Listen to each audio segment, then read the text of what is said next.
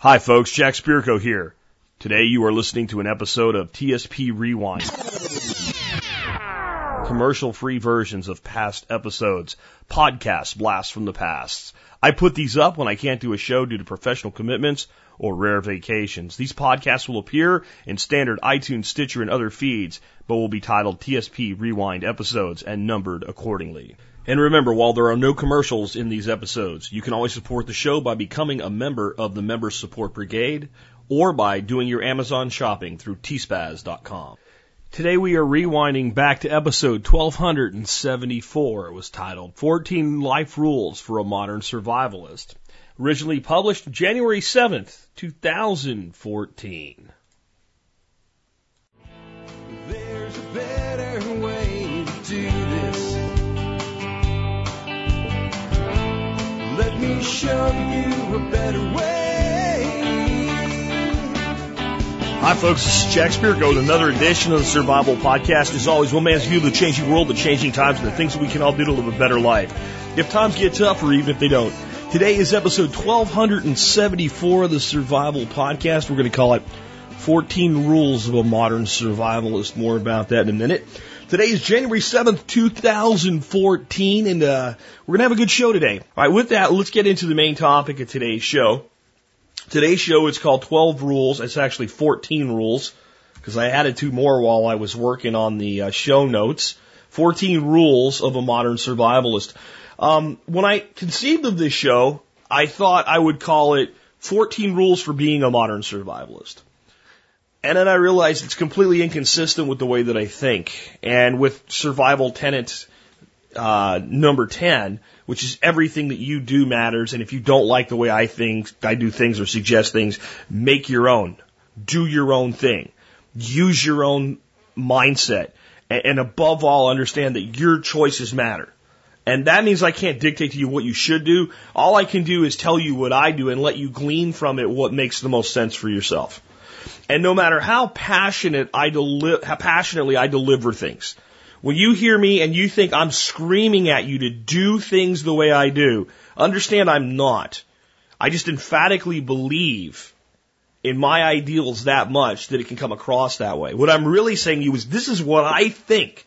This is how I feel. This is what I believe. This is why I believe it. This is how I've used it in my life. This has been the results of doing that. And because of those results, I'm even more convinced that this is a good way to live. But in the end, I'm totally okay with you saying, I'm not going to do it that way. What I'm not okay with you saying, and I won't say to you, is you're wrong for doing it that way. See, that's where I think we overstep our boundaries is when we start telling, now, there are certain universal morality and ethics that are out there. And I'm going to talk about moral code today and how you have an individual moral code, but we, I think we have a, a moral code that society as a whole generally understands and gets, except for some people that probably need a hole in the ground to solve their problems. Such as, you don't go out and beat children with a baseball bat. That's not acceptable behavior. So I have no problem telling a person that thinks it's okay to beat children with a baseball bat or that sick asshole who has that book on behavior modification that advises getting fuel lines, holding your children down and beating them across the legs until they submit to you. I have no problem telling that son of a bitch he's wrong.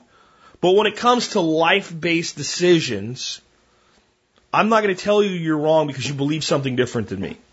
If you're not harming anybody else in your beliefs, if you're not violating anybody else's freedom and liberty, I'm not going to tell you you're wrong. And in some instances, even in that case, because you're conforming to what is the reality of society today, I'm going to tell you that you're wrong. In other words, uh, I believe in less government, and many people out there seem to think the solution is more government. And in utilizing the apparatus of government to enforce what you think should be on other people, you are indeed infringing upon liberties. And I will debate your ideology with you, but I won't tell you you as a human being are wrong, because I know that most people that are doing that truly are doing what they think is right. And it takes time to evolve out of that state where you think, hey, we could just fix this with a law. We could just fix this with the right politician. So in general, I'm not ever going to tell anybody how to think. I'm just going to tell you how I think and make the case for how I think. And a little bit there on politics goes right into the first rule. Because I've gotten a lot of emails from people lately that seem to think that I have decided that there's no point at all to even worrying about politics, yet I talk about politics, and they don't understand how the two jive with each other. Well, here's the rule that I'm living by. Ignore politicians. Ignore politicians. Ignore, you know, in the last presidential election, I ignored Mitt Romney. I ignored Barack Obama. They're both two sides of the same coin. I don't care. But the rest of the, the rule is do not, however, ignore their actions and resulting consequences. So you do have to pay attention to what government's doing and the consequences of their actions. And there are places to fight, but you don't fight one politician against another. You don't, you don't do the bidding, okay, of one side of the mafia family. You know, you don't, you don't pick the Corleones, you know, uh, and, back the Corleones over their opponents. That's, that's not how you, you live in a free republic. What you fight is the intent. Whenever the intent is wrong, you do whatever you can that will work to fight it. And when it's not going to happen, when they're going to do it anyway, then you focus on not fighting it, but the, what's going to happen. So how do I deal with it? How do I prepare myself for it? Because they're going to do this even though I don't want them to. I know that in this one I've, I've been beaten before I've even tried. An example was Obamacare. We were never, ever, ever, ever going to stop Obamacare from happening. Ever. I came on the microphone before the bill existed and told you they were going to do it. It was going to happen and it was going to be so bad that it would ruin our current healthcare system, which was already bad and did need to be fixed, but it would totally demolish it to the point where within five to seven years after it was implemented, the public would turn around and beg the government for government provided healthcare. You can see the beginnings of that right now. You can see, you know, my wife having her insurance go up because they now have to provide her with maternity coverage. We're not going to have any kids, folks. We're past that stage in our lives. We don't want it. We have to have it. My insurance went up. I don't even know why. I've never used it. I've never used it, but my insurance went up about 30%. And mainly it's because I have to now have coverage that I have never wanted, I've never paid for, and I don't want. And I was not without coverage. I was not going to be the guy that was running up a big bill on society that you had to pay for in the emergency rooms and through tax dollars. I had plenty of coverage for catastrophics. They required my insurance company to provide me a lower deductible even though I don't want one. That's just one of the reasons my insurance went up. And it went up at a level that I can absorb, but I'm telling you, many people in my position can't. Or if this had happened to me several years ago before I had built the show to where it is today, I would have never, I would have paid the, I would have said, screw it, I don't want it at all anymore then. I would have dropped it and paid the penalty. Because the penalty would have, I've been able to afford, and, and, and the cost here I wouldn't. And how many Americans is this going to happen to? And the answer is a lot. And the fine's little the first year and it goes up every year. It's designed to force you to buy something you don't want. So that's a consequence. So in that instance, you had to know that was going to happen. You had to accept that that was going to happen. You can call your congressman all you want. Everybody was already on the board with what they were going to do. Olympia Snowe was the snow job that was going to push it over and make it happen, and nothing was going to change her mind. And she gave cover to all her fellow RINOs to be able to go and vote against it, even though they were for it, because they knew they had the votes. She was the safest per- person to do that. Now, if you think I'm making a case for good quality Republicans, they would have done something equally stupid. That's the point. This was the point in time that this was going to get done by the one side of the mafia family. The mafia family in control before that, right? The Republican mafia put in place all these security measures and apparatuses being used to spy on by the American people. That was also going to happen. And when it was put in place by one party, you knew when the other family took over, they were going to use it even more.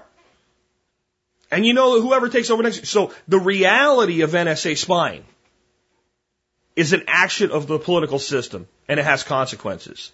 You're not going to stop it. Not yet. Not unless enough people are mad enough to do something about it, and they're not yet. So you can't really spend your time worrying about politician A or B. Or maybe I should say politician D or R. You really can't because with very, very few exceptions, and the exceptions are so minor that they don't really impact the decision of the entire body of government, they're the same people. And when it comes to uh, your, your, your federal Congress, most districts are going to send a D or an R, right? They're going to say, this district is always going to send you a D. They might change the D, but you're going to get a D. And this district, there's very few swing divisions, especially in the Senate. In the House, you see it swap back and forth quite a bit. But what do you notice when it swaps back and forth? What changes? Nothing. Government grows, tyranny grows, freedom declines. Debt grows, right? Fiscal irresponsibility grows. Focusing on the politician is a waste of your time. Focus only on the consequences to you, the actions, and fight the idea don't line up with the individual. If, if something's coming through government and we legitimately can scare the criminals into backing off, do it. If it can't be done, figure out what to do about it before it happens. That's how I live my life. That's why you hear me talk about politics and say politics doesn't matter at the same time. That's the thought process. That's the only thing political that you're going to hear today. And I actually consider that quite anti-political, by the way. Um, the next thing that I've always tried to convey to you guys over the years, five years, five and a half years now, almost six, um, is truly understand things in this order. Absolute needs, needs, comfort items, and luxuries in your planning. And what I mean by absolute needs is shelter is an absolute need.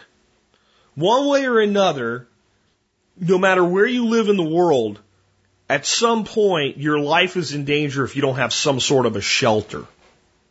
Either from heat or cold or wet, something can actually threaten your life to the point of death or disease that will cause death if you don't have shelter. Uh, so shelter is an absolute need. A house is not an absolute need. An apartment is not an absolute need. I consider them a need minus the absolute. That's where the, the, the bifurcation there is between absolute need and need. You need shelter to the absolute. You don't necessarily have to have a house to have shelter. The houses are actually a relatively new invention of human beings. They're you could live in a cave, you could live in a hut, you could build a lean-to, you could live in a tent. There are many forms of shelter other than housing. But the reality is to function in our modern society, to prosper, uh, you need a house or you need housing. It is a need, but not an absolute need. You might think that that little thing in between the two isn't that important, but it is.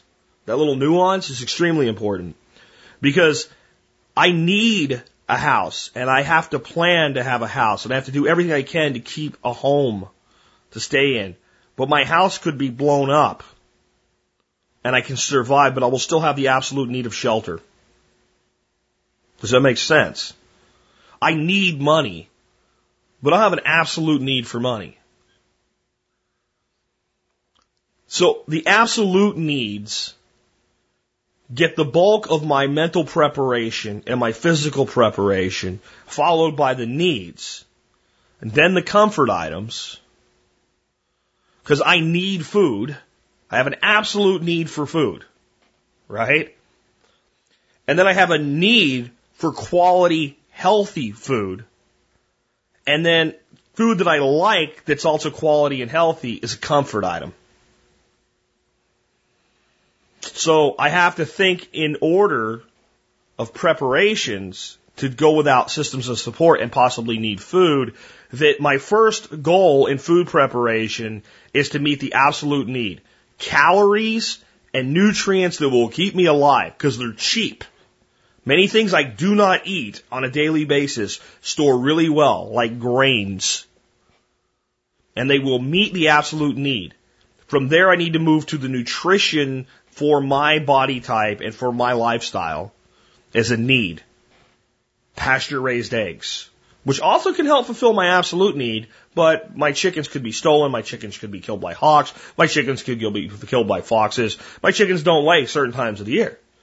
I can only eat so many of the chickens before I have no more chickens.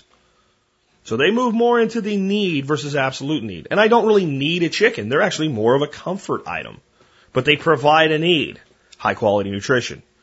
When you start to think that way with every element in your life, you start to make really smart decisions.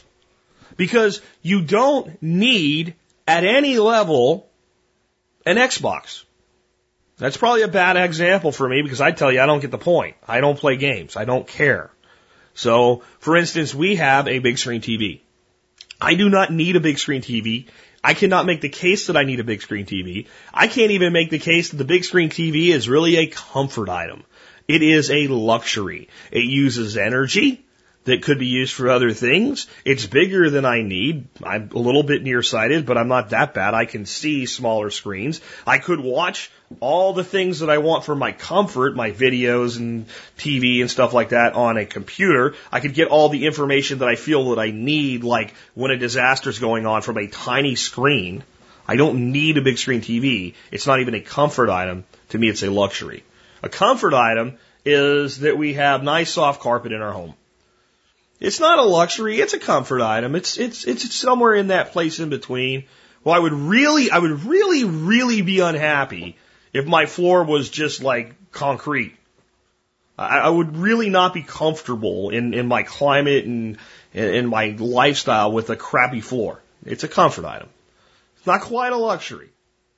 And the difference between comfort items and luxury is nowhere near as important as the difference between needs and comfort items and the difference between absolute needs and needs. That's the end of the spectrum to focus on.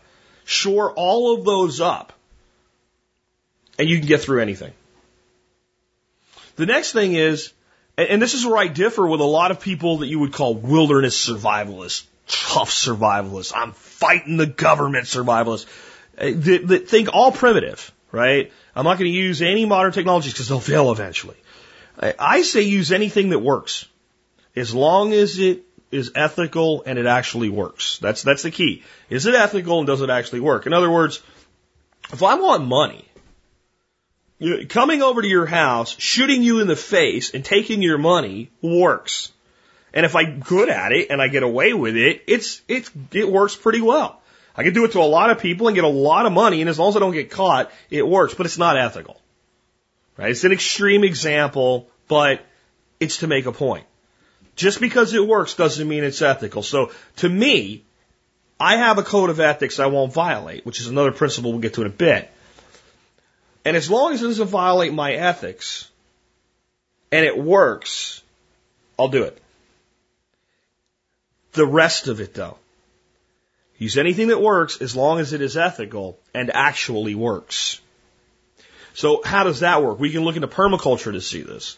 So if I have a field and I dump NPK fertilizer, chemical petroleum based fertilizer on that field, does it work? Yes.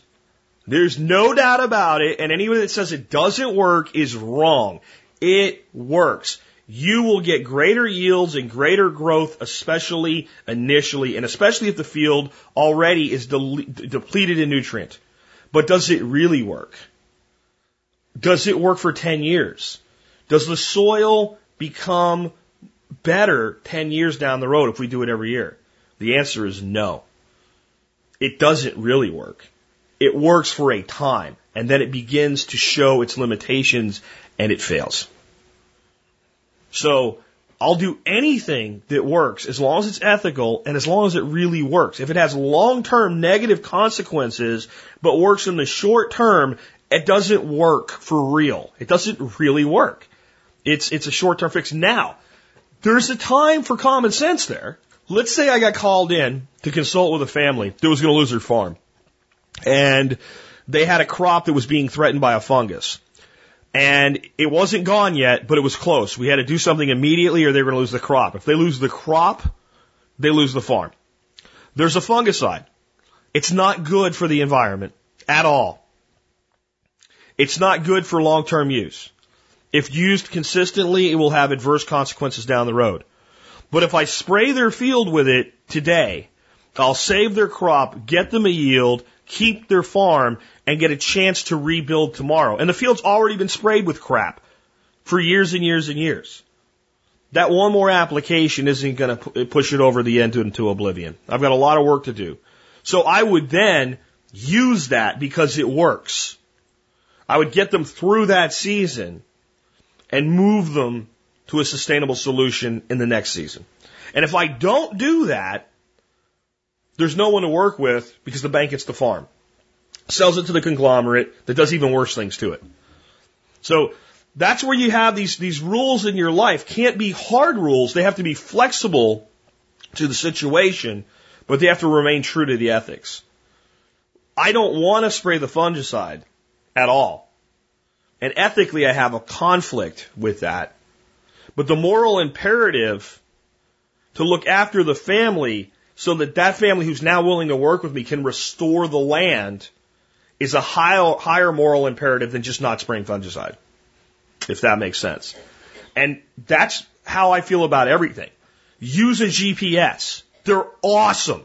Learn your ass how to use a compass and a map and learn your ass how to use basic navigation that requires no map or compass. Like where the sun rises and sets is pretty constant. How shadows are cast and how shadows change. If you just put a rock, you find a tree casting a shadow in a field, and put a rock at the tip of that shadow, and then wait a little while, and then put a rock where the shadows move to, and wait a little while, and put another rock where the shadows move to, and wait a little while, and put another rock where the shadows move to, and wait a little while, and you get a line, you get an east-west line. Do you have east and west? You should be able to figure out where east, you know, which one's east and which one's west. If you can't do that, you're probably screwed anyway. You know where that is, you know where north and south is. If you know kind of sort of where you are and what's around you, you know a direction to move in. And that works. And it's great that you would know how to do that. That's awesome. But if you could have already been safe because you used your GPS, use your GPS. Use your smartphone, use your computer, build businesses with them, navigate with them. Improve your efficiency with software. If you can be a better designer with software, use it. But know how to do it with pen and paper. That's what I mean by this is one of the most important rules. This is actually the defining rule that takes modern survivalism out of what the media portrays as traditional survivalism. Because really, it's always been this. Most people with a brain understand this. Even the guy that's like, I know how to live on tree bark with a knife. Yeah, and how do you get to work every day? In my truck. Okay, there we go. So even when they say they're not doing it, most people are doing it.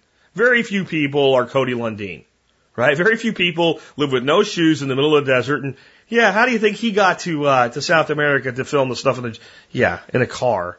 All right, so even those people if they're going to share what they're doing with others. Because Cody's the real deal. I, I don't doubt that at all. Cody is the real deal as a primitive survivalist. But in, able, in, in order to be able to share with other people his ideology and what he's doing, he has to use modern technology or it wouldn't happen. So even the, the, the purist compromises on that. So I'm just saying compromise on it right from the get go. Use anything that works. Solve any problem you see in your head, even if you can't implement the solution. I was talking about this to a degree yesterday. It's kind of what kicked me into doing this show today. But what I said yesterday was something to the effect is if, if every time you see a problem and think somebody should do something about it and say, I want to fix it with a law or pass a law or something, instead of taking an action to fix it or figuring out how to fix it, you put your mind to sleep and make it somebody else's problem. And it promotes laziness and apathy. And my Mike on the blog pointed out that like when they were out recently, his wife saw some garbage on the road near their neighborhood. It's not their garbage, but she's like, you know what? We need to just bring some bags next time and clean that crap up, even though it's not ours. And he's like, damn right. And that's what kind of what I'm talking about. And that's true. And that is, that is where that solution leads to an action. There's crap there that shouldn't be there. This is where we live. There's nothing that prevents us from fixing it and we could fix it in an hour, so we're going to do it. And then we're going to maybe think, how do we prevent this from happening again? How do we identify the people responsible for it? Maybe we can fix that, maybe we can't. But what we do know we can do is once in a while pick up the garbage, even if it's not ours. And I've seen people fail to do it on their own property. because the garbage blew into their property. We had a cul-de-sac we lived in, in in Arlington where we had garbage in our front yard all the time because that's just where the wind blew. I've seen people in that situation won't pick it up. It's your house, dude. Well, I didn't put it there. It doesn't matter. It's your house, right? So there are the immediately actionable, easy, simple solutions. But I think we should be solving problems in our head even when we know we can't fix them. A- an example would be we have hungry people in Dallas and Fort Worth, where I live. I know lots of ways to feed them. And when I drive down the road and I see a place that can be dedicated to providing food for somebody, I design it in my head. I know full well if I go to Fort Worth and say, look, this is what we need to do, I'm going to run into a mile long of bureaucracy and bullshit. It's never going to happen. But I do know that solution works, and I have taken on the responsibility internally to figure out that solution. Hopefully somebody else will eventually figure out the solution to the bureaucratic nonsense. I'm not cut out for it. So my solution to that problem is somebody else should do that one. Now I know, I know that sounds like doublespeak, but that's actually an acceptance of our limitations. If you're doing nothing at all and saying that about everything that you're concerned with, that's one thing. When you're actively engaging mentally and physically in multiple solutions and you simply say, this is the limit of my bandwidth, that's somebody else's fight, that's okay. And I still think, how could we phrase this? How could, so that I can be part of that if it ever comes down to it. If I can get, if somebody can get the process far enough along, I have a few things maybe I could say or do or show to push it over the edge. And that's just understanding where you're, you're best at in a team. But I think we should make an effort, at least in our minds, to solve every problem that we ever come across. Including solving it in 30 seconds, going, it's mind numbingly simple, but society's not ready for that yet, but that is a solution. And then saying, well, what's a more complex solution that might work? Even if no one's going to listen to that. There's a couple things that are happening when we're doing this. One is, it becomes pervasive in your life. And you start solving every problem you see, and guess what happens then? You solve your own problems that really do affect you that you can do something about. You've now trained your mind to immediately look at a problem as a troubleshooter and say, how do I fix this? So when all of a sudden you get a bill you didn't expect, instead of going, oh God, I don't know what to do, and taking a payday loan, you, you sit down and go, how do I fix this? And all of a sudden you figure out a way to fix it. Maybe it's not the most comfortable situation to go through, but you solve it. You don't feel that somebody else should fix it for you. And that happens, you exercise your problem solving capability the same way that you exercise your biceps and your triceps and your pectorals by doing a bench press. There has to, there has to be action.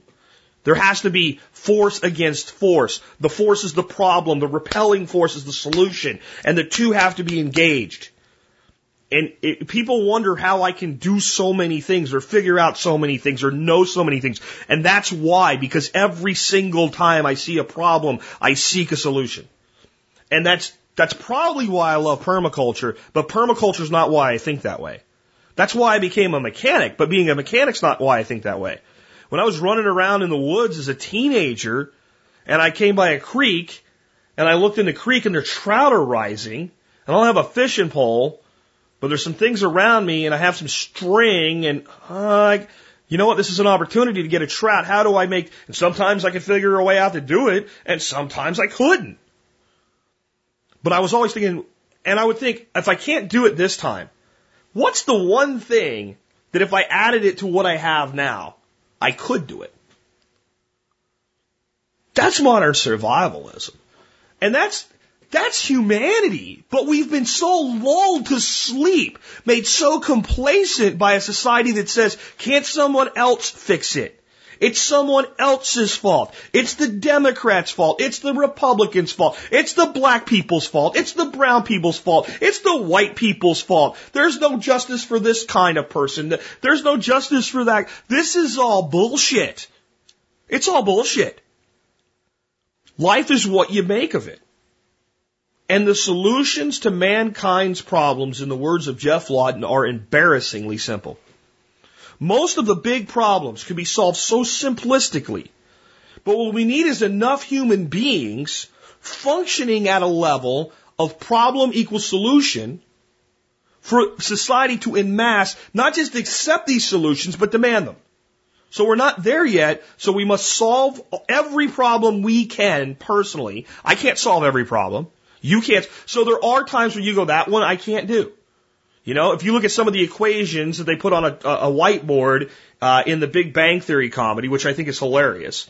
I, I don't know if everybody knows this or not, but they put a lot of work into the authenticity of that show, and all those equa- equations are actually real.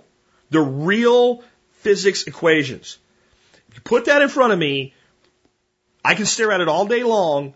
I don't understand it. I can't do it. It's beyond my level of comprehension, and it's not interesting to me. But you give me a different problem that I understand and I can solve it. And if you actually defined the physical equation in my language, I might actually be able to contribute to the solution. But I have to know when and where to apply that. But there's so many problems that if you're not working on five or ten a day in your head, you're just being mentally lazy. And if you really want to change society for the better, teach our children to do this. This should be a fundamental taught in our schools. I, if I was a school teacher, regardless of the curriculum the establishment shoved down my throat, I would ask my kids to come in once a day with a problem and a proposed solution. I wouldn't even judge the proposed solution. They're kids. They're not always going to get it right. Who cares?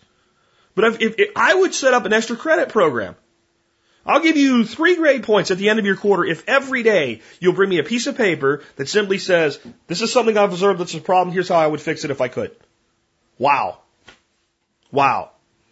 And why does it take a freaking redneck from Texas that grew up in the Appalachian Mountains of Pennsylvania with a coal mining family to come up with that? Why the hell can't any of the people that were paying six figure salaries to run our freaking school systems comprehend something that simple? Because they've been through the same system of problem equals someone else's money, someone else's job, versus problem equals I am required, if I can, conceive a solution to conceive of a solution. That's why. Because they're products of their same system that they're policing. The foxes literally are uh, policing the hen houses in all walks of education and government. And you're asking a fox to look after the well-being of a chicken. The only reason all the chickens aren't eaten is there's way more chickens than foxes. Keep that in mind. So solve any problem you see in your head, even if you can't implement the solution. And find multiple solutions. And if you can implement it, try. Next, be concerned with the survival of others, not just your own survival. You know, the media paints preppers and survivalists as people that just want to run away and hide and let everybody else die. And the reality is, the people that think that way in the prepper movement don't even think that way. What they're thinking is they're so afraid that things are going to be so bad that they're running away is a self-preservation method. They all plan to come back eventually and hope not everybody's dead. Nobody wants everybody dead. But to me, as, as a person who's concerned about my family and myself and my community and, and frankly, the world as a whole, it's important that I consider the survival of others for, for multiple reasons. One is just part of my ethics and morality, right? I mean, just, I just feel that I should. But, but the other reason is because it's in my own best interest. Um, right now I'm talking to you on a microphone, and that microphone goes across a thing called the internet, and that internet reaches people like yourself who then listen to me with their phone plugged into a radio in the car with a pair of earbuds on while they're working out in a gym or quietly at a reasonable volume in, in, in their office job, if you know where that's from. Uh, listen to the radio at a reasonable volume, right? Okay. Those who know that will get the joke and those who don't know. But anyway, all of these things were touched and worked on by other human beings. Somebody made my Samson CO1U condenser microphone. Actually, a listener gave it to me as a gift to help the show develop at a time when it was time for the show to develop. And I wasn't sure what to do and where to go with audio. And he said, this is probably better. I bought it. I'm not going to use it here. You can have it. So that depended on another person. Um, I did grow the the chickens and feed my chickens that are providing my eggs for my breakfast today, but I don't have enough feed here to, to, to keep them, you know, in high productivity without supplemental feed. And I want high quality supplemental feed. So I use a feed called Texas Natural Feeds that's non-soy, non-GMO that someone else has to grow. So a lot of things that I really like in my life are interdependent with other human beings. All I feel bring a little bit of politics back is that all of those interactions should be voluntary. We should have voluntary. The guy that grows the feed wants to sell it to me. I don't need. He doesn't need the government to force him. In fact, the government has set up a situation where he has to work harder just to market his product as being an alternative to the product that the government pretty much backs and mandates. So I think that that association should be voluntary, and I think that's where a lot of my thinking completely just goes devoid of everybody with a government solution, whether you think you're a socialist or not. If you want the government doing things at the point of a gun, you're a socialist. And if you think the government accomplishes anything without the threat of violence at the point of a gun, I'm sorry, those are one of those instances where I'll tell you you're wrong. You're not wrong for believing what you believe. You're not an immoral human being. You, you just have refused to accept the fact that there's nothing government can do without the threat of violence in the form of a gun. Because if they didn't have that, the idea would have to work on its own. And if it works on its own, it would already work. People would do it. And if it doesn't work on its own, the only way you can compel people to participate that don't want to is fear.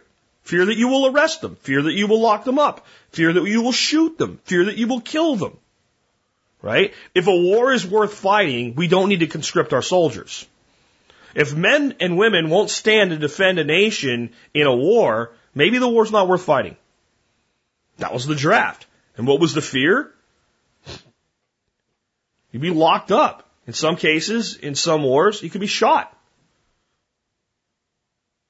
So you had a better chance on the battlefield against an enemy with others at your side than being shot by your own government. But that's why a lot of people did it for that fear or being locked in a prison, possibly for the rest of their lives. You don't know. No, they never did it. During Vietnam anyway or anything, but you know, the threat was there. Government always uses the threat of violence. Always. So that voluntary association is something that kind of has to just get in there when I talk about this, when I talk about being concerned with the survival of others. And I think it's where libertarians get painted as like people that don't give a shit. Libertarians are generally the most charitable human beings you'll find. They just believe that whoever they associate with or help should be their choice. You shouldn't compel them. But we do have to be concerned about the society of uh, uh, the survival of everybody.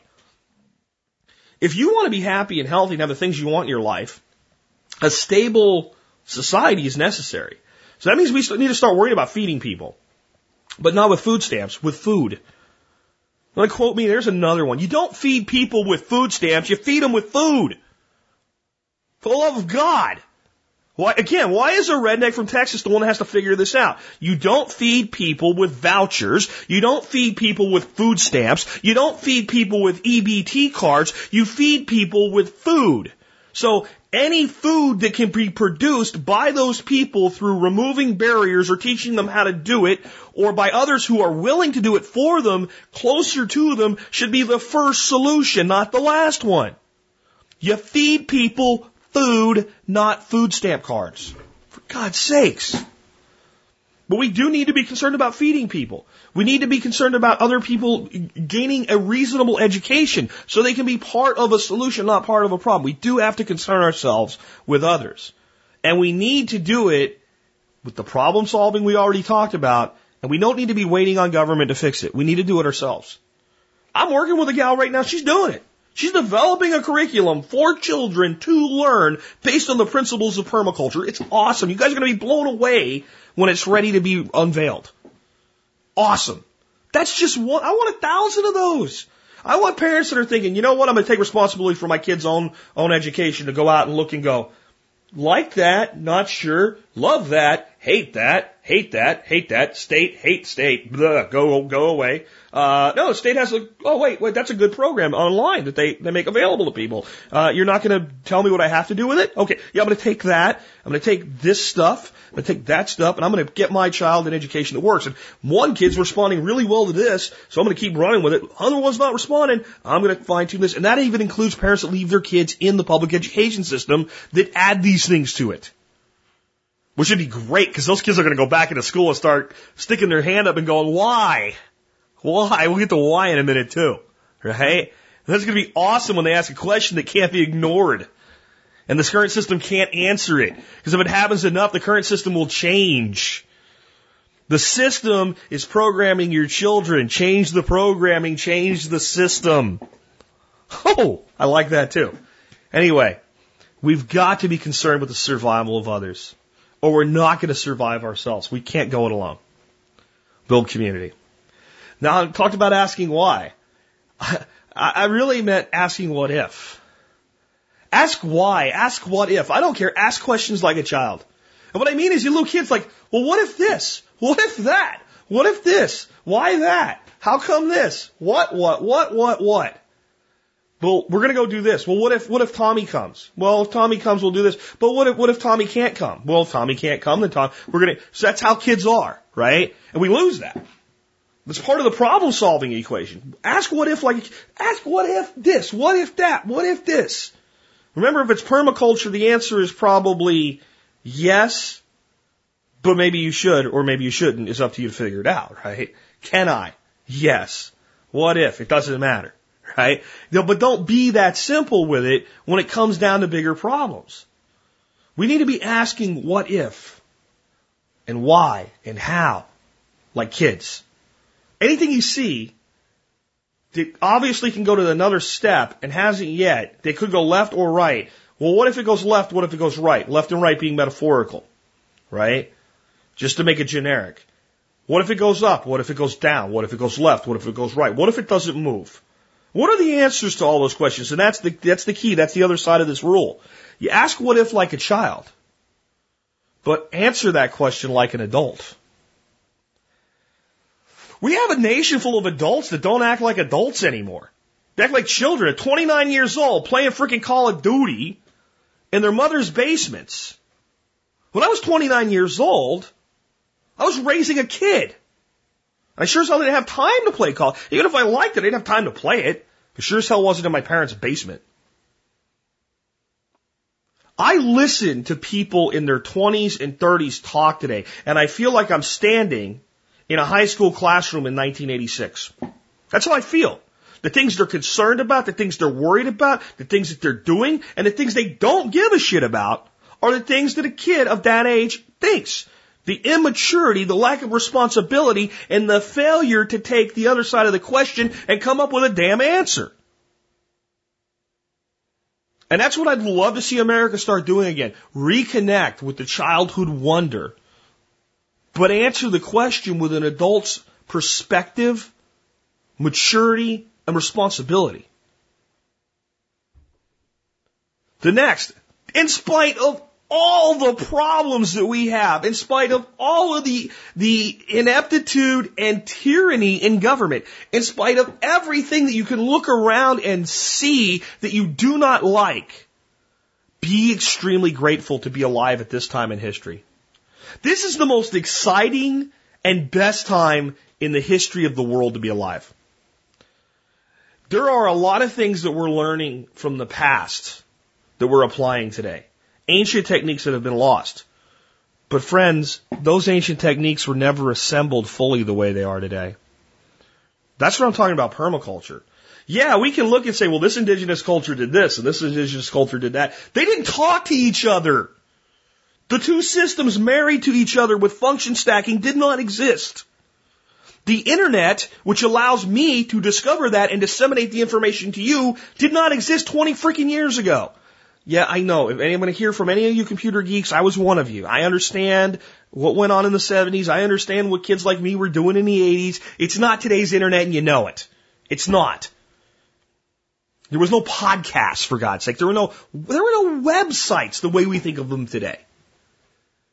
Do you understand the amount of knowledge that can be gained through the use of a search engine today exceeds the amount of knowledge that was gained by someone going to school long enough to obtain a PhD in 1965.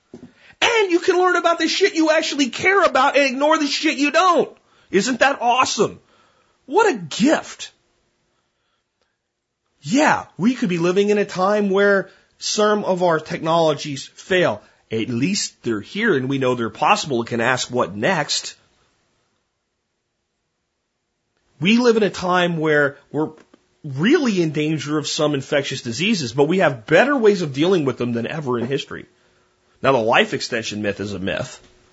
People basically live the same amount of time that they've always lived, but in some instances, when people are responsible and don't just do what the system tells them, the system, when taken as needed with intelligence, can extend not just the length of our life, but the quality of it. There's never been a time in history where as many people had good quality shelter. Even if I don't like the way by which some of it is provided, at least it's there. There's a lot to be grateful with. And we have a, historical perspective now and an understanding of the problems that begats finding better solutions. We have an opportunity right now as a human race to transition the way we do things to a much better system. And at least we have the opportunity. And there's never been a time in history where the people in power want more to retain that power at the expense of the people they're in power over. But there's also never been a time when the people that are being oppressed had a greater opportunity to overthrow those in power.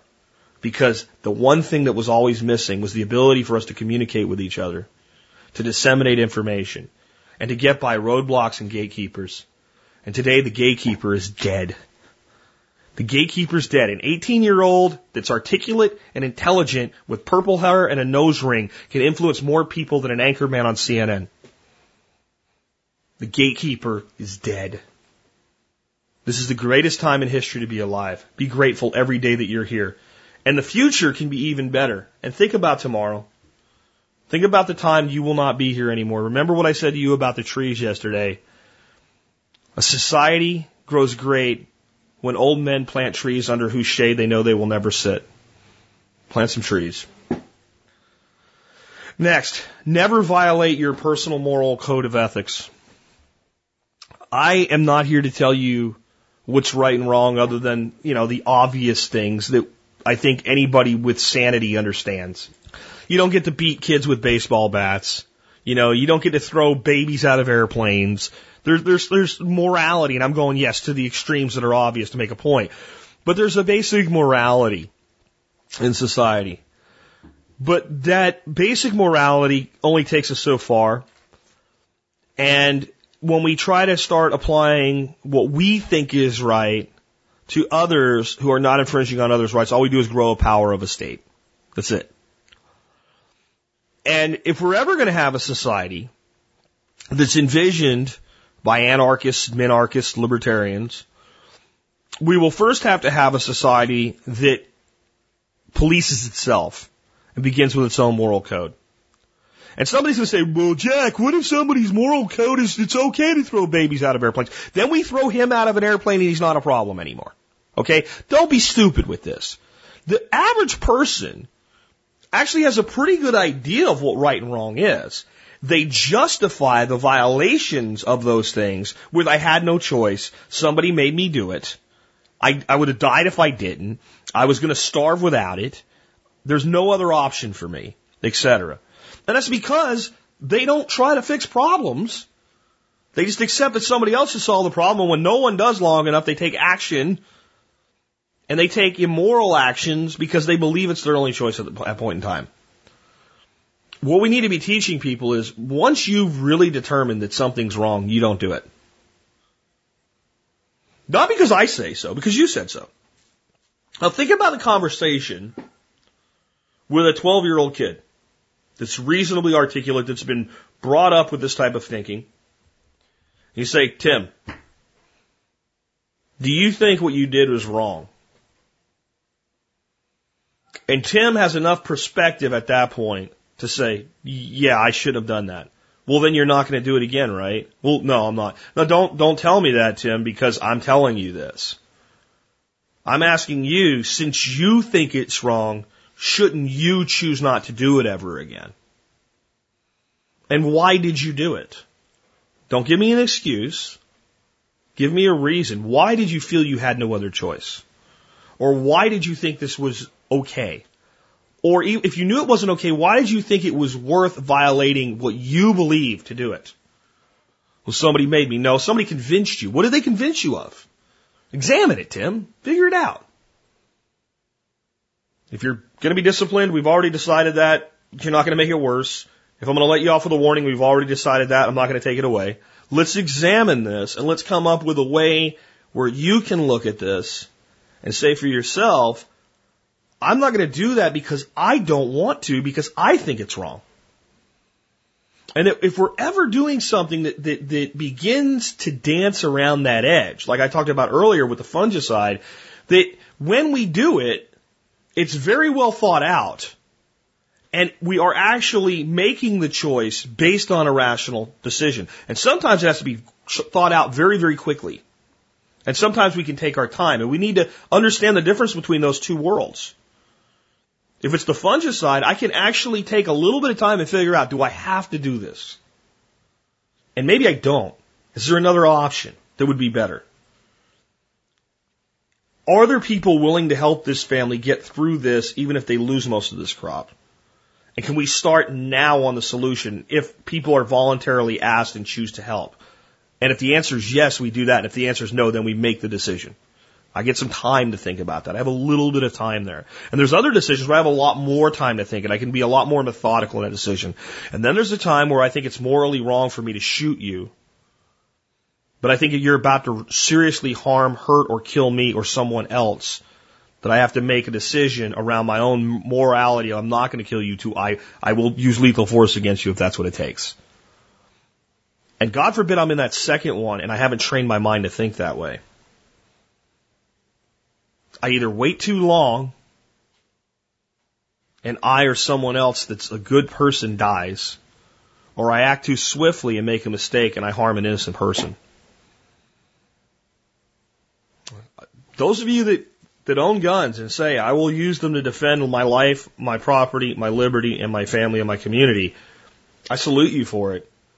But boy, if you're not engaging in the mental exercises to make sure when the decision time comes, you give yourself the best opportunity to make the best choice, you're not being responsible with that. I mean, in general, I don't think America's being responsible as citizenry with very much. The government everybody bitches at is about is the direct reflection of an irresponsible population. Your, your politicians are your children. And let me ask you, if you've ever seen irresponsible parents raise responsible children. Go a little deeper than I planned today, but it's just what I'm thinking about as I go through these. But never violate your personal moral code. Teach your kids that. Well, what if somebody's moral code doesn't match mine? As long as they're not hurting anybody else, it doesn't have to. Got it? That's very simple. As long as they're not infringing on the rights of someone else, the liberty, freedom, and, and, and pursuit of happiness of someone else, their moral code doesn't have to match yours. But if we're, if we're thinking that way, it'll be very close. It'll be very close. And then the people that most match your moral code, you will choose to voluntarily associate with. You will learn from each other and you will be able to present the results of your actions to the rest of the world positively and make a case for what you're doing versus telling someone else they have to think your way. When you tell someone else they have to think your way, what you're saying is, my idea is so weak, I can't prove it, but I believe in it enough to harm someone else to push it forward, i.e., your government. When you believe in your idea enough to act on it, when you believe in your way enough to, to live based on it, and it works, you attract others and you make a case for your way of life and your way of thinking and your morality. And again, don't be stupid with it. Don't tell me that if we everybody did that, that everybody would be out killing children because they would not. They wouldn't. Well, everybody would be out drinking and smoking. They are now. You know, they are now. So what? It's not your problem. Unless they're blowing smoke in your face or your kid's face, it's not your problem. If you're somewhere and you don't like what they're doing, don't go to that place. Go somewhere else that meet, matches with your ideas of morality. Very, very simple. But don't violate it. The times you will have the most regret in your life will not be when you violated the rules of others, but your internal morality. That will be the thing that's hard to live with. And you won't be being true to yourself. Never be led by fear, specifically fear of losing something you don't even have yet. Man, I just saw this infomercial video thing some guy sent me and asked me what I think about, and I told him the guy doing it is a charlatan. It was so hysterical to me that I was listening to it like, we're only taking two out of 100 of the next people that watch this video to buy our long-term food storage. Some of you may have seen it. I just started laughing. They're making you fear not getting something not only that you don't have, but five minutes before you click the link, you didn't even give a shit about. And now you're going to act based on fear that you'll lose something you don't have. That one's pretty obvious, but folks, it works on people. It absolutely works on people. If it didn't work, they wouldn't do it. And, and then this thing is like, we don't want this shared on Facebook or YouTube or Twitter. And if we find out you've done it, we will fire you as a customer or something like that. It wasn't fire, because that's my words.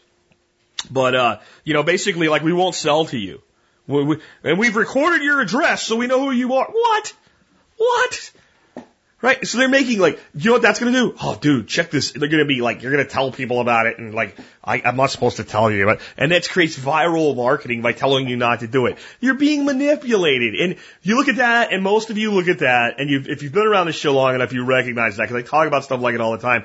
But do you realize that that's being done much more professionally and subtly by Madison Avenue marketing firms and your government on a daily basis? Your educational institutions on a, on a daily basis. And in the preparedness world, acting on fear will always get you into trouble. Acting on fear, you end up buying gold or silver when it's at the highest price point it's ever been. And everybody knows the, the price is about to come down, but you're freaked out and believe it really is the end of the end. You better get some while you can. Right? Fear in the preparedness industry is why some people have pallets of food in the garage and their brother-in-law mocks them. Fear is why there was a book by James, uh, what's his name? James Talmage Stevens called Making the Best of Basics. And it's a good book. I'm not putting his book down at all, but it's, it's been out like 11 editions now. And if you, I have an old edition. When he came back into the preparedness industry, uh, he had been around during the Y2K, before Y2K right before Y2K. He really capitalized on that momentum in the market. Made enough money that he kind of went away for a while, and I guess in his retirement decided he needed some more money, so he came back and re-released the book. The new edition of the book in 2008 that he was was talking about re-releasing when he got in touch with me when he found me um, wasn't ready yet, so he sent me an old copy of the book. And James is a pretty smart guy. So he figured out if he was selling this book that he was going to self-publish, it was going to be an awesome book, and he could make a case that it was going to be so awesome that it would all be being sold to people who concern themselves with preparedness and, and, and basic family preparedness. And that all of those people that he would be going to seminars to sell his books to and marketing his books to would be people that would buy stuff like long-term storage food and, and things like that.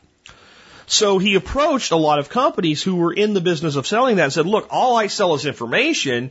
I don't compete with you. I'm going to be printing, you know, X copies numbers of this book.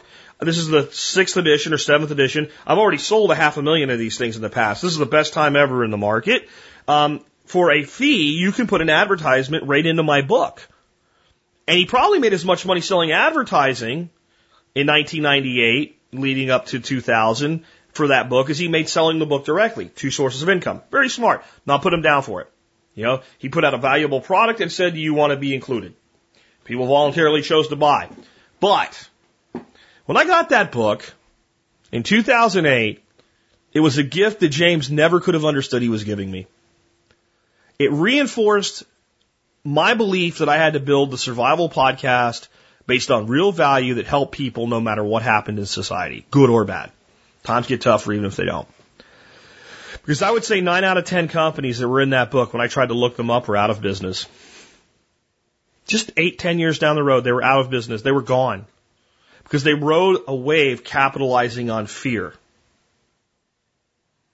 And I thought all those companies sold all that stuff to people with no concern for building relationships with them, for really looking after them, and for selling them what they needed versus all they could. And all that stuff that was bought that could help people probably never will now. It's stashed away, it's ignored, it's, it's, it's hawked, it's in flea markets, it's gone. And how many people that got afraid and spent money they didn't have to buy crap they didn't need for something that was never going to happen could have become truly solid preppers, but now never will. And that's because they act in fear. So never be led by fear. And really never let, be led by fear of losing something you don't even have yet. It, it destroys businesses before they're ever built. People worry, well, uh, this guy has a domain similar to my domain, and if my business is successful, he might be. Shut up. That is loser talk. That is loser language. You don't have shit yet. You don't have anything to be worried about yet as far as somebody pirating a brand you haven't even built. Get your ass to work and build a damn business. And the what if someone else takes from me is the biggest excuse for inaction in America today. And it's all based on fear of losing that which you don't even have. It's sad. It makes us a pathetic people. And it, nobody's immune to it, not even me. But when you feel it creeping into your life, be aware of it and just, like, what is that? Why do I think that way? No, that's not what I'm going to do. Never act on fear.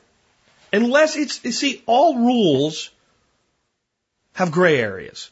If you're standing in a street and a car is flying at you with the horn blowing and the lights blinking and you move a step and it moves over, get the hell out of the way. Let fear be your guide in that situation.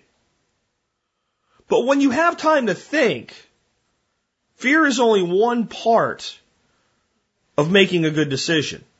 In fact, it's the smaller part. Logic and rational thought should go into your decision. Never let fear of losing something you don't have, especially though. Wow. And that's what every info marketer on the internet that wants to capitalize on the current boom in preparation is using. And all of them are just asshole pieces of crap charlatans. That's why I don't work with any of them. That's why you don't see anybody on my website using that type of tactic to advertise. And the day you do, it's because I don't know they're doing it.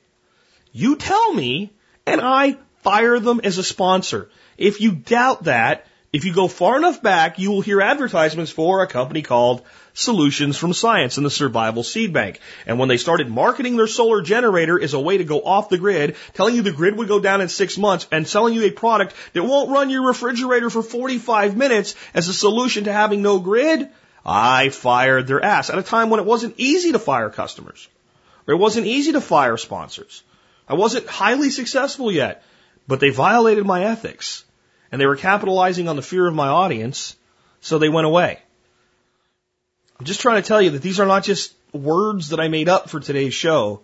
They really are the way that, that I live. And if you want the type of life I have, it's up to you, but this is how I got here. The next one I want to talk about is something that also has a lot of hindrances, I believe, in, in, in the survival mindset. Um, a focus on the physical, physical ability, how fast you can run, how high you can jump, uh, how far you can hike, how much weight you can carry.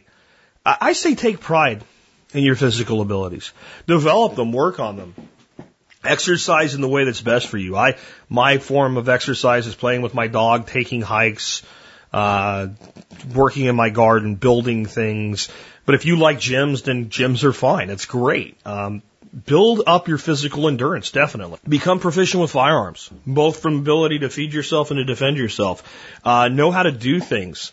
There's a lot of things that I can do physically that are more about technique than strength, and someone else tries to do it and like, I don't know, pulling a rope on a generator.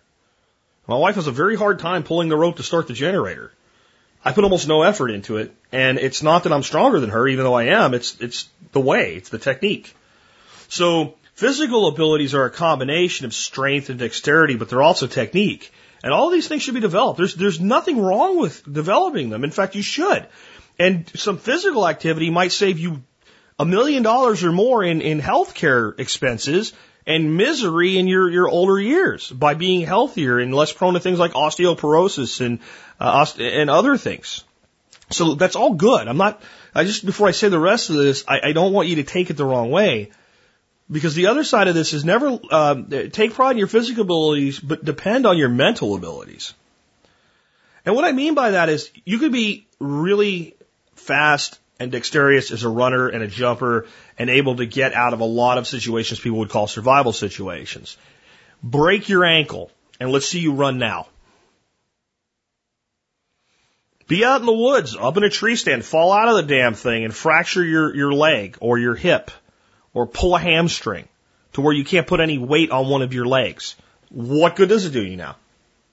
Now, if you're in good physical shape, you're more likely to be able to compensate for your injury and get to wherever you need to go.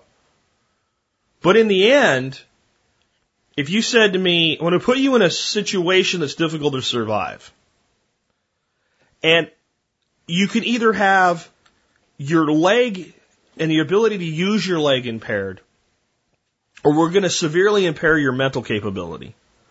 Which one do you choose? Impair my leg even if I can climb a rock face with my mental ability impaired, I'm probably going to fall off of it. And usually it's not that straightforward in a survival situation or even a stressful situation or a dangerous situation. It's usually not climb or don't climb the rock face. There's usually far more of a complex problem to be solved. So while I think it's important to stay as physically healthy and, and, and well trained as we can, if we emphasize that over the ability to think and adapt and overcome, we can end up dead. Because once the physical capability is gone, what do you have? And as human beings, we're mortal and we're, we're dramatically frail. It doesn't take much to actually harm a person to the point of incapacitating them. And people would say, well, the same true as your mind. You fall and crack your skull and damage your brain and can't think, it's gone too.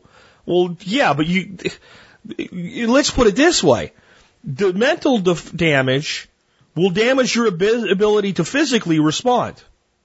Okay?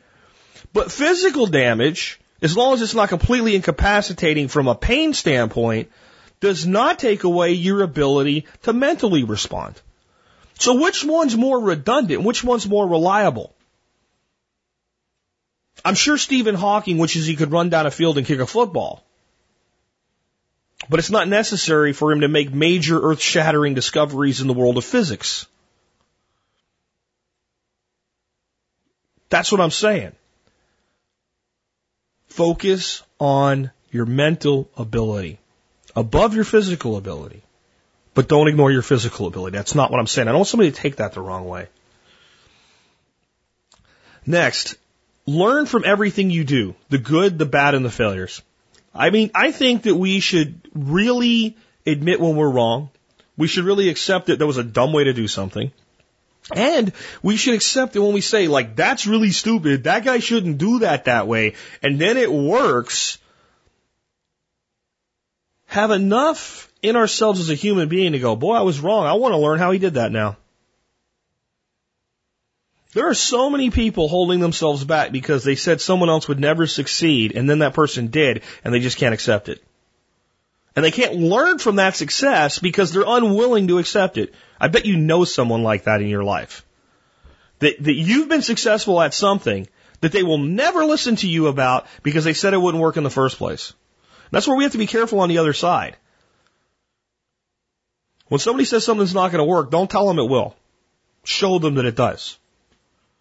If you tell them it will and then show them that it does, you, you often run into, I still don't believe it, I still don't accept it, or I still am going to ignore it, or I'll even pay you lip service and say, yeah, it worked, but I will never make it part of my own life because I already had to run my mouth and say it wouldn't work, and you gave me resistance to that, and I solidified my position, and now I can't change.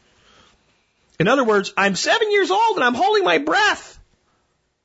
But it's how we're function. Again, the politicians are your kids, and have you ever seen irresponsible parents raise responsible children? I know some of you are going, I'm responsible. I understand you are. I'm talking about the totality here. The majority of Americans. And if you're responsible, if you live life anything close to the way I'm talking about today, you can't help but see how irresponsible the rest of society is. It's impossible not to notice it. But it doesn't mean you don't make mistakes. So learn from the good, the bad, and the failures of yourself and others. Next, this is like the most important thing. Never accept that things are simply just the way that they are, that they can't change. Never accept that. Never accept that this is just the way it is. Always be seeking that solution. Always be trying to implement solutions. Now, there's certain things that we individually look at and go, society's not ready for that yet. But I'm still working on that problem in the area where I can move things. If I wanted to move a boulder that was too big for me to push, and I couldn't get enough people to help me push the boulder, you might see me starting to carry smaller rocks and place them behind the boulder. And I might be building a fulcrum. It might look like I'm not doing anything at all to get that boulder to move. And I want, might want that boulder to move a hundred yards. And when I get that fulcrum big enough and I find a big enough handle and I put it under the boulder and I push and the boulder moves a couple inches, and I start taking the fulcrum apart and rebuilding it a couple inches forward, it may look like a fool's errand. But if I do it long enough, the boulder actually moves a significant level. And at that point, other people that want the boulder to move might start helping me rebuild the fulcrum faster and push harder with the lever. And then when the boulder moves a little bit further, more people might show up and go, there's enough of us now that we can just push the boulder. And when all of us push the boulder and it moves a little bit and we need a break and we move it a little bit, but our rate of moving the boulder has increased, more people that always wanted the boulder to move will suddenly show up. And the next thing you know, the boulder is rolling down the hill on its own. But that's because one person who wanted the boulder moved didn't accept that it was just going to be that way. They did what little they could, where they could, for long enough that someone else gave a shit. The problems in society today are massive, but most of the solutions are embarrassingly simple. But they're such that one person can't accomplish them. But one person can indeed start them in the right direction. And because I feel that I need to be concerned with the survival of not just myself, but of others, I choose some of those problems and I start to move the boulder. And then something in this community has gone beyond anything I could ever believe. I have guys and gals out there all over the place knocking the shit out of boulders today. Because one person believed enough to start working on a problem. My big message when I started this show in 2008 wake up, America. Let's do something about our problems. One guy, a $35 recorder, an $18 headset taped together with electric tape, and a, 19, a 2006 Jetta diesel, and a 50 mile commute. Not because I'm good, because the system works. And the only reason I feel confident in what we're doing today is because other people are doing as much as I am and more. The system replicates itself. But it all starts with I refuse to accept that things must stay the way that they are. I refuse to. I deny it. And when someone says that to me, I say, was it always this way? And when they say no, but I stop. If it wasn't always this way, it doesn't have to be this way. And therefore it can be better. And therefore, in this one instance, I will do what I can. But what about that? I don't do that. That's not my thing. This is what I think somebody could do. This is my way of, but I don't have the power for that one. I got to focus on this one. But maybe that discussion will lead somebody to go, well, I can do that. Pretty soon there's lots of boulders going down the hill and in their place, hopefully lots of trees planted. This is, uh, if you said to me out of all your rules today, Jack, if you could get one into the mind of our youth today, what would it be? The one that you think would have the, the greatest chance to change society for the better. With not, no laws being passed, with no taxes being levied, with no anything by anybody, just a general acceptance of an idea. It would be never feel you have anything coming to you and be grateful for what does. I think the biggest sickness in our society today is people, and it's not just children. I, I would go to the children because they're tomorrow's adults. Uh, but if I could get it to everybody, that would be it. I want what's coming to me. I want what's mine. I'm entitled to. I am so freaking sick of it. How about that? What you have coming to you is a swift kick in the ass if you don't get your ass up and do for yourself. That's what you have coming to you. That's what I want to tell America. Put a shovel in your hand and get to work. And that is a metaphor or it can be accurate. It can be uh, exact. It's either your choice. I don't care what you do, do something. Stop thinking you have a damn thing coming to you. Stop thinking that you're entitled to shit because you're not and be damn grateful for what does come your way. The minute you stop thinking you have something coming to you, that you're entitled to something, you immediately have to say to yourself, but I want this, and I want that, and I want this, and if I don't have it coming to me and I want it, gee, I gotta get off my ass and figure out how to get it, don't I? That was America. There's a lot of false, nostalgic bullshit and what I call the America that never was. I remember when this country was great. Really? When? 1950. Oh, gee, when we had segregation as an official policy in America? When, when wives needed a note from their husbands to get credit? This was the goal. I mean, come on. But what was there? Damn it, I want this. I'm going to go figure out how to get it. I'm not going to sit on my ass. 1970s still, folks. I remember the sitcoms of the 1970s. I remember one about a black family called Good Times. A family living in the ghetto. And I remember before they killed him off, because I guess it was right at the cusp of making it somebody else's fault, there was a father of that family named James. And I remember multiple episodes watching that show back in the 70s where there was talk of welfare and things like that. And I remember that character saying, This family will not take charity, we will get by. You could not sell that show to America, let alone Hollywood today.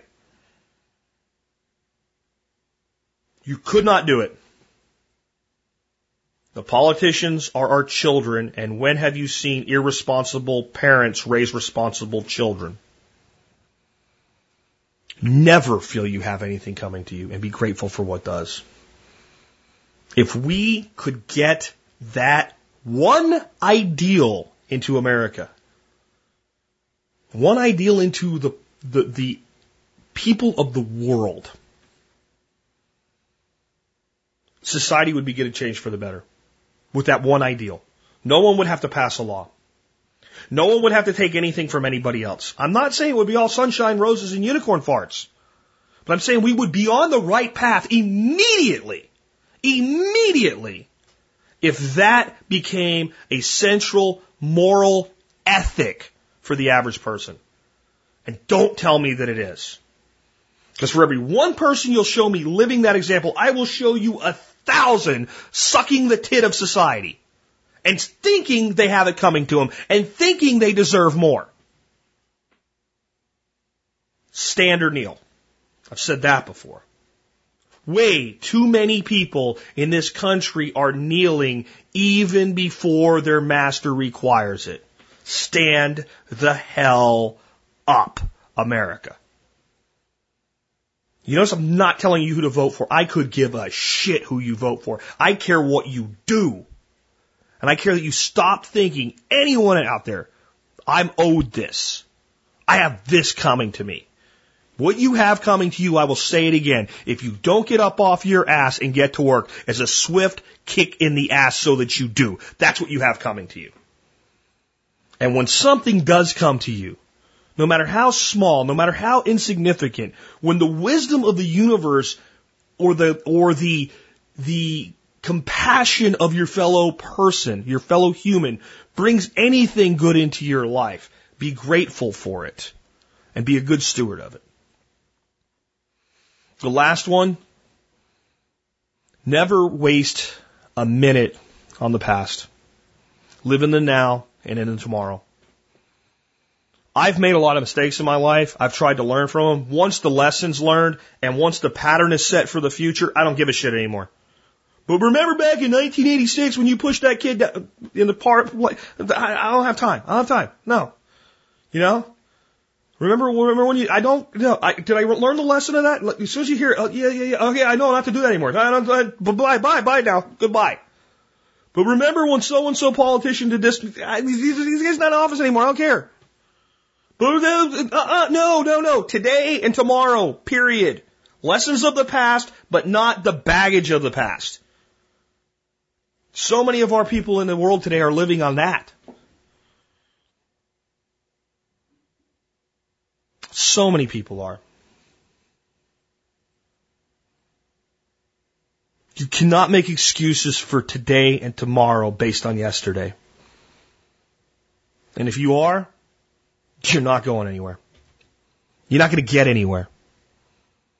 I don't care who did what to whom 10 years ago, let alone 100 years ago. It's over. It's done. It sucked. It should have never happened. It ain't here today. Deal with what is here today and deal with what will be here tomorrow. Take responsibility for yourself and for that of your children. Another way to look at that. Didn't really think about it when I wrote it, but it pretty much is. But don't waste any time on the past, folks. Today is here and tomorrow is coming. Till we invent a time machine, no matter how big the mistake was, everything that can be done about it exists from this second forward. And I hope we never do invent a time machine. Because the fact that we can't fix it is what makes it important to do it right the next time around. It's a gift to humanity that we have to live with our decisions. Just like I believe that mortality in the human body is a gift to humanity because it makes life worth living and both of them are reasons to never live in the past. Live in the now, live into tomorrow. See a better life for yourself, for your children, for your grandchildren, and for the great grandchildren you will never know. Plant trees you know you will never sit under both in the ground and in the hearts of your fellow man. Live by your own moral code and never violate it. Understand personal, individual responsibility. Learn from everything you do. Never accept that things just are the way that they are. Whatever works, use it. Understand what you absolutely need versus you need versus what is a luxury. Screw the politicians. Do not ignore the consequences of their actions. Fight the ideas, not the individual. Be concerned with the survival of others. Ask and question like a child, but answer like an adult. Never be led by fear. Never fear losing something you don't even have. Do those things and never waste a minute on the past and you're on the right path toward living as a modern survivalist. And with that, this has been Jack Spirko with another edition of the Survival Podcast, helping you figure out how to live that better life if times get tough, or even if they don't.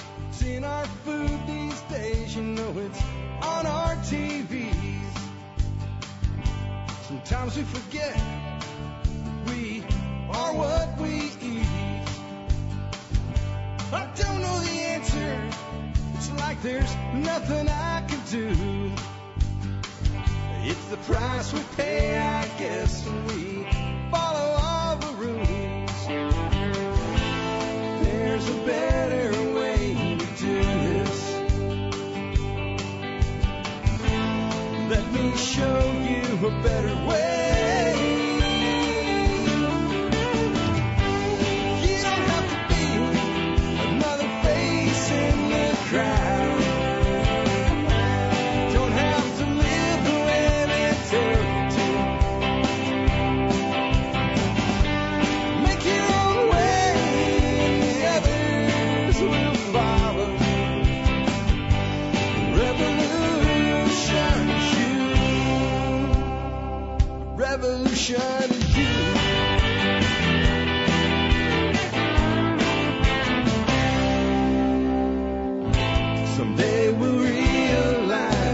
Children just can't pay. Cause nobody up there cares.